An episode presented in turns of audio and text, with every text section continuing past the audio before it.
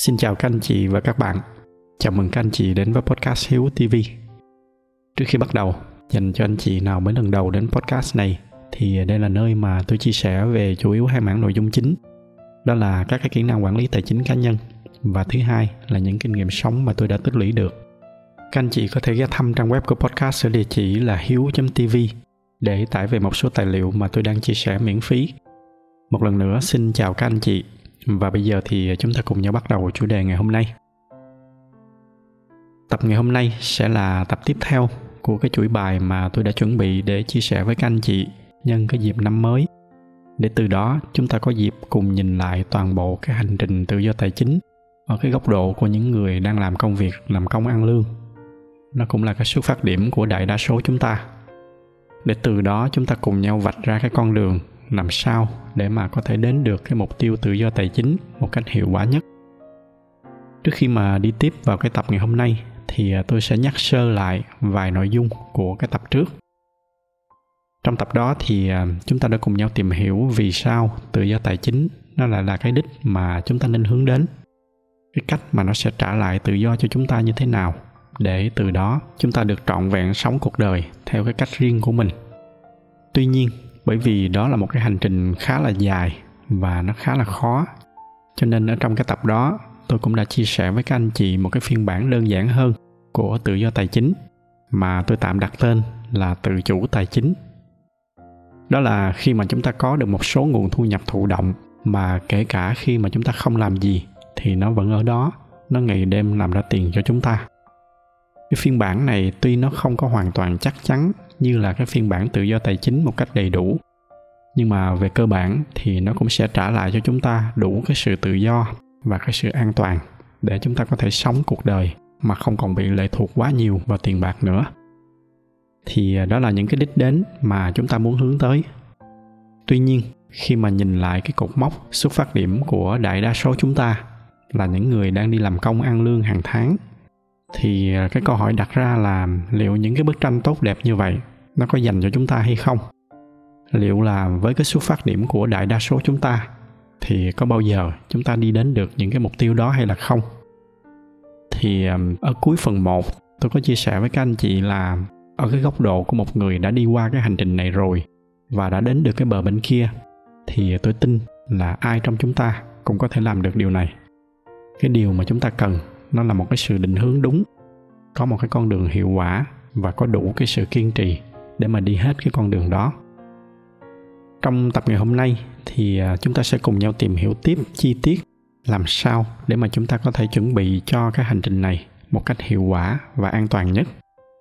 Tuy nhiên, tôi cũng xin nói rõ ngay từ đầu là cái con đường mà tôi chia sẻ với các anh chị, nó sẽ không có gì nó hào nhoáng hết. Tôi cũng không có một cái con đường tắt nào để mà chia sẻ với các anh chị. Có chăng là tôi chỉ hệ thống lại cho các anh chị những cái sự thật hiển nhiên mà đôi khi nhiều người trong chúng ta quên mất. Và cũng chính bởi vì nó là những cái điều hiển nhiên, cho nên các anh chị nào mà đang trông chờ là tôi sẽ chia sẻ một cái con đường tắt hay là một cái thủ thuật gì đó, thì có thể là các anh chị sẽ bị thất vọng. Đó là một vài cái lưu ý nhỏ trước khi mà chúng ta đi vào cái nội dung chính ngày hôm nay.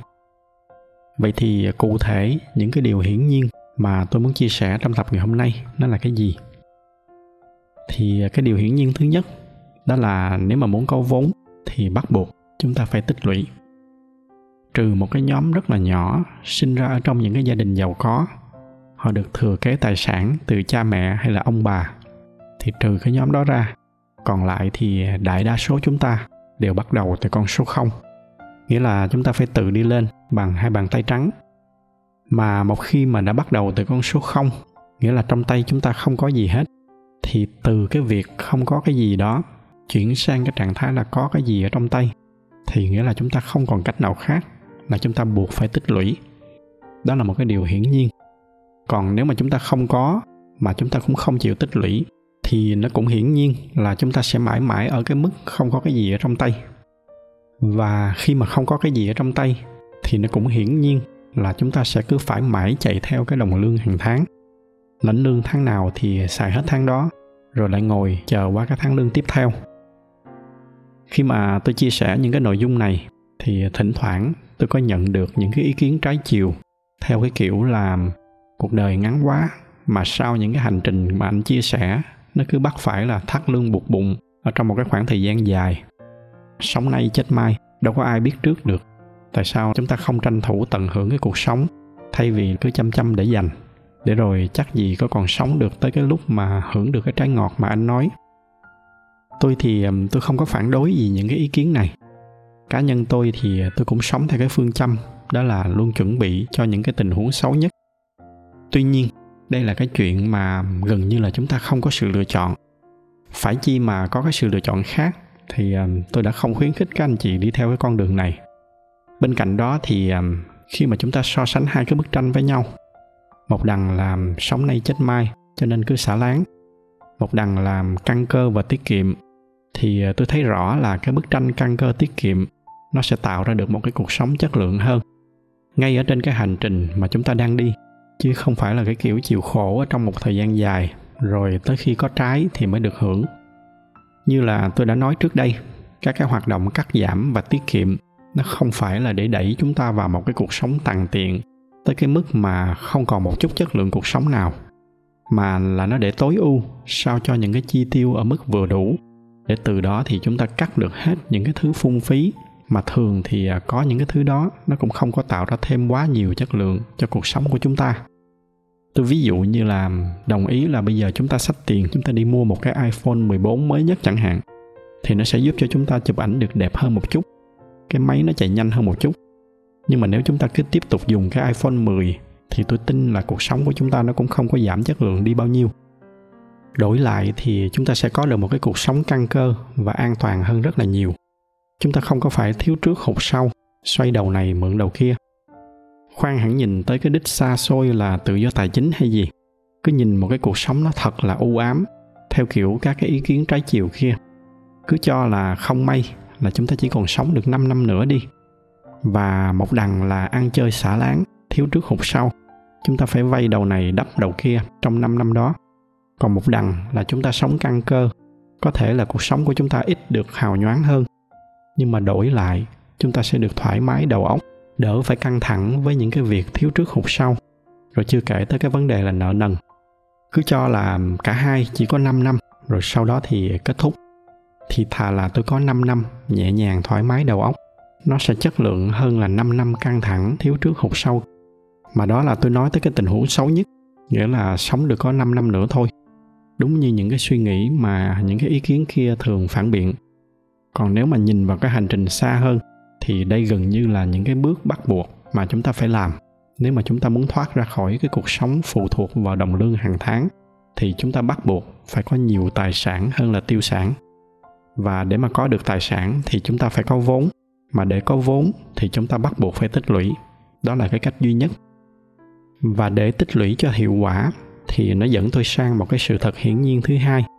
Đó là chúng ta chỉ có duy nhất một con đường là tăng thu và giảm chi, không còn cách nào khác hết. Giảm chi như thế nào thì ở trong cái loạt bài tự do tài chính, tôi đã hướng dẫn rất là chi tiết rồi.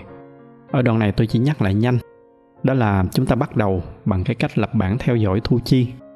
Rồi từ đó thì chúng ta sẽ xác định và loại bỏ được những cái khoản chi không cần thiết cái mục tiêu là giảm các cái khoản chi phí xuống mức thấp nhất có thể, mà vẫn không làm ảnh hưởng quá lớn tới cái cuộc sống của chúng ta. Như cái câu chuyện về cái iphone ở bên trên. Và một cái sự thật hiển nhiên nữa, đó là muốn có nhiều tiền hơn thì buộc chúng ta phải lao động nhiều hơn. Đây là cái giai đoạn mà chúng ta chưa có nhiều vốn, chúng ta chưa có những cái nguồn thu nhập thụ động. Do đó nên chúng ta chỉ có cách là dựa vào các cái nguồn thu nhập chủ động và muốn tăng thu thì chúng ta buộc phải tăng những cái thu nhập chủ động lên. Nếu mà làm một việc không đủ thì chúng ta làm thêm việc thứ hai, thậm chí là thứ ba. Rồi với mỗi công việc muốn được tăng lương thì chúng ta buộc phải làm sao cho bản thân mình tạo ra nhiều giá trị hơn cho công ty. Khi mà càng tạo ra nhiều giá trị thì tự động thu nhập của chúng ta nó cũng sẽ tăng lên một cách tương xứng. Việc này thì tôi cũng đã từng có chia sẻ ở trong các cái tập trước đây rồi. Cứ như vậy, chúng ta càng gia tăng cái khoảng cách giữa thu và chi thì nó cũng đồng nghĩa với cái việc là chúng ta sẽ càng tích lũy được nhiều. Và tôi cũng xin nói rõ là đây chính là cái giai đoạn lâu nhất và cũng sẽ là cái giai đoạn khó khăn nhất. Nếu cái mục tiêu của chúng ta là 10 tỷ thì ít nhất chúng ta phải tích lũy được cho cái giai đoạn này đến được cái con số là 1 tỷ. Bằng cách nào đó tôi không cần biết. Chúng ta cày sống, cày chết gì đó, hoặc là ăn ít lại cũng được. Tất nhiên đây là tôi đang nói theo kiểu thầm sưng chứ mà ăn ít lại rồi uống thuốc thì nó còn tốn tiền hơn nói chung là bằng bất kỳ giá nào. Ít nhất, chúng ta phải tích lũy được tới cái cột mốc 1 tỷ đồng, rồi hẳn nói gì nói tới cái câu chuyện đầu tư. Vậy tại sao mà tôi lại chọn cái cột mốc 1 tỷ này? Và để mà trả lời cho cái câu hỏi này, thì nó sẽ dẫn chúng ta tới một cái sự thật hiển nhiên khác. Đó là nếu mà giả sử các anh chị chỉ có 10 triệu ở trong tay, nếu mà đầu tư được một cái tỷ suất lợi nhuận là 10% một năm, thì nghĩa là mỗi năm các anh chị kiếm được thêm 1 triệu. Chia ra mỗi tháng thì nó chưa được 100 ngàn cái con số 100 ngàn này gần như là nó sẽ không có tạo ra được cái sự thay đổi gì mấy so với cuộc sống của chúng ta. Nhưng nếu bây giờ giả sử các anh chị có 1 tỷ ở trong tay và chúng ta cũng có được một cái tỷ suất lợi nhuận là 10% một năm, thì mỗi năm chúng ta sẽ có khoảng 100 triệu, chia ra mỗi tháng là gần khoảng 10 triệu. Cái con số 10 triệu này có thể là nó chưa đủ để mà giúp cho chúng ta có được tự do tài chính hoàn toàn. Nhưng nó sẽ góp một cái phần giảm tải cho các cái chi phí sinh hoạt hàng tháng từ đó, nó tạo đà để mà chúng ta tiếp tục tích lũy được nhiều hơn và tái đầu tư được nhiều hơn. Nghe tới đây thì hẳn là sẽ có anh chị nói là ai mà không biết mấy cái phép tính đơn giản này. Vậy thì tại sao mà tôi lại nhắc đến cái sự thật hiển nhiên này? Lý do là để chúng ta thấy được rằng để mà đầu tư bất kỳ cái gì, chúng ta bắt buộc phải có một cái khoản vốn đủ lớn. Chúng ta đừng có mang cái suy nghĩ là tay không đi bắt giặc. Những cái trường hợp đó nó rất là hiếm khi xảy ra thời gian vừa qua thì à, chúng ta cứ thấy rất là nhiều những cái câu chuyện như là đầu tư, rồi sau đó thắng lớn, theo cái kiểu là chỉ bỏ vài chục triệu vào một cái kênh làm giàu nhanh nào đó, rồi sau đó thì thắng được mấy tỷ. Nghĩa là với cái tỷ suất lợi nhuận đâu đó mấy trăm hoặc thậm chí là mấy ngàn phần trăm. Ở đây khoan hẳn nói tới cái việc là đa số mấy cái lời mời chào làm giàu nhanh như vậy, đa phần nó đều là lừa đảo nhưng mà kể cả nó không phải là lừa đảo đi nữa, thì nó cũng phải chịu một cái quy luật bất biến ở trong đầu tư. Đó là cái gì lợi nhuận càng cao thì rủi ro cũng sẽ càng cao. Cái này tôi đã có một cái tập nói rất là chi tiết trước đây rồi.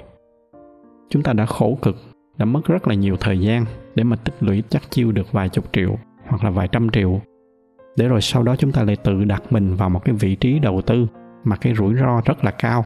Chỉ để đổi lấy một cái xác suất nhỏ là sẽ thắng lớn trong khi thay vì vậy, đây lại là cái giai đoạn mà chúng ta đang tích lũy. Cái mục tiêu chính là phải bảo toàn đồng vốn. Để đến khi nào mà có được một cái lượng vốn đủ lớn, thì chúng ta chọn cho mình những cái kênh đầu tư mà chúng ta không cần thắng quá lớn. Nhưng mà đổi lại, chúng ta lại được một cái tỷ lệ an toàn cao. Tôi lấy một cái ví dụ thầm sưng như vậy cho các anh chị dễ hiểu. Thay vì là các anh chị chỉ có 100 triệu, mà các anh chị đầu tư vào một cái kênh nào đó để trông chờ một cái mức lợi nhuận là một ngàn phần trăm để thu lại được một tỷ đồng thì thay vì vậy chúng ta sẽ dễ dàng hơn rất là nhiều nếu mà chúng ta có 10 tỷ và chúng ta đi tìm một cái kênh đầu tư ở cái mức lợi nhuận là 10% mỗi năm. Nghe đến đây thì chắc chắn là thế nào cũng sẽ có người nói là nói thì nghe là hay lắm, nhưng mà đâu phải ai cũng có 10 tỷ để đầu tư. Và đó mới chính là cái lý do mà chúng ta cần phải có cái sự kiên nhẫn. Chính là cái lý do mà chúng ta cần phải giữ được cái sự an toàn tối đa cho 100 triệu ban đầu kia để chúng ta đi dần tới cái con số 1 tỷ. Để rồi từ 1 tỷ đó, chúng ta chọn cho mình những cái con đường đầu tư sao cho nó an toàn nhất có thể. Để từ từ, một cách chậm rãi nhưng mà chắc chắn, một lúc nào đó chúng ta đến được cái con số 10 tỷ kia. Chứ mà cứ có được 100 triệu lại mang đi đánh bạc với cái xác suất là 99% thua. Xong rồi thua thì lại quay lại cầm cụi mất thêm mấy năm nữa để mà tích lũy tiếp 100 triệu rồi lại đi đánh bạc thì muôn đời các anh chị sẽ không bao giờ tích lũy được bất kỳ cái gì, chứ đừng nói chi tới tự do tài chính. Ở đây có một số cái câu nói rất là nổi tiếng của ông Warren Buffett, là một trong những cái nhà đầu tư thành công nhất ở trong lịch sử. Những cái câu nói mà tôi nghĩ rất là thích hợp để mà kết lại những cái nội dung của ngày hôm nay. Cái câu nói thứ nhất, đó là có hai cái nguyên tắc quan trọng ở trong đầu tư. Nguyên tắc thứ nhất, đó là không được để mất tiền. Và nguyên tắc thứ hai là không bao giờ được quên cái nguyên tắc thứ nhất đó là cái câu nói đầu tiên câu nói thứ hai mà tôi muốn chia sẻ với các anh chị đó là ông nói là tôi sẽ không cố nhảy qua một cái vách tường cao 2 mét. Thay vì vậy, tôi sẽ đi tìm những cái vạch nào cao 30 cm để bước qua một cách nhẹ nhàng. Khi mà chúng ta cầm ít tiền trong tay, rồi chúng ta đi kiếm những cái vách tường mà nó mấy trăm hay là mấy ngàn phần trăm lợi nhuận, rồi chúng ta cố gắng chúng ta nhảy qua, đó là chúng ta đang làm ngược lại cái nguyên tắc này để rồi chúng ta để mình vô một cái vị trí có rủi ro rất là cao là sẽ mất hết tất cả tiền bạc. Tiếc là có quá nhiều người ngoài kia, cứ mãi chạy theo những cái cách xây dựng tài chính theo cái kiểu vội vội vàng vàng như vậy. Chưa có tích lũy được đủ vốn, rồi cứ sốt ruột, cứ nóng vội, rồi chăm chăm sách tiền đi đầu tư theo cái kiểu đánh bạc, với hy vọng là có được một cái tỷ suất lợi nhuận khổng lồ để giúp cho họ đi đường tắt. Những cái con đường tắt đó thường nó sẽ chỉ dẫn chúng ta tới những cái kết quả xấu chúng ta sẽ rất là dễ trở thành con mồi cho những cái đối tượng xấu. Họ lợi dụng cái lòng tham của các anh chị để mà lừa đảo. Để mà xây dựng được tự do tài chính một cách hiệu quả, thì chúng ta phải đi theo cái hướng ngược lại. Đó là chúng ta xây dựng cho mình một cái nền tảng thật là vững chắc. Để từ đó, chúng ta đầu tư ở trên những cái nền tảng này. Trong tập ngày hôm nay, tôi đã chia sẻ với các anh chị một vài cái nền tảng quan trọng. Xây dựng được những cái mindset này, nó sẽ giúp cho chúng ta tiết kiệm một cách hiệu quả hơn và nó giúp cho chúng ta không bị mất đi những cái khoản tiết kiệm mà khó khăn lắm chúng ta mới tích lũy được. Để tới một lúc nào đó, chúng ta có được một cái nguồn vốn đủ lớn, thì khi đó chúng ta bắt đầu bước vào cái hành trình quan trọng tiếp theo, đó là hành trình đầu tư.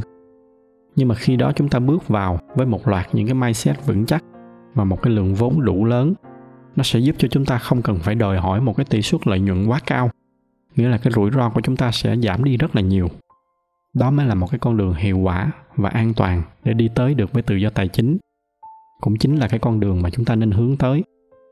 Thì ở trong cái tập sau, chúng ta sẽ bắt đầu tìm hiểu sau khi mà đã có được những cái nền tảng vững chắc về mindset và về vốn, thì chúng ta sẽ xây dựng tiếp những cái hoạt động đầu tư như thế nào để nó dần dần nó giúp chúng ta đi sang được những cái bờ bên kia của cái sự tự do.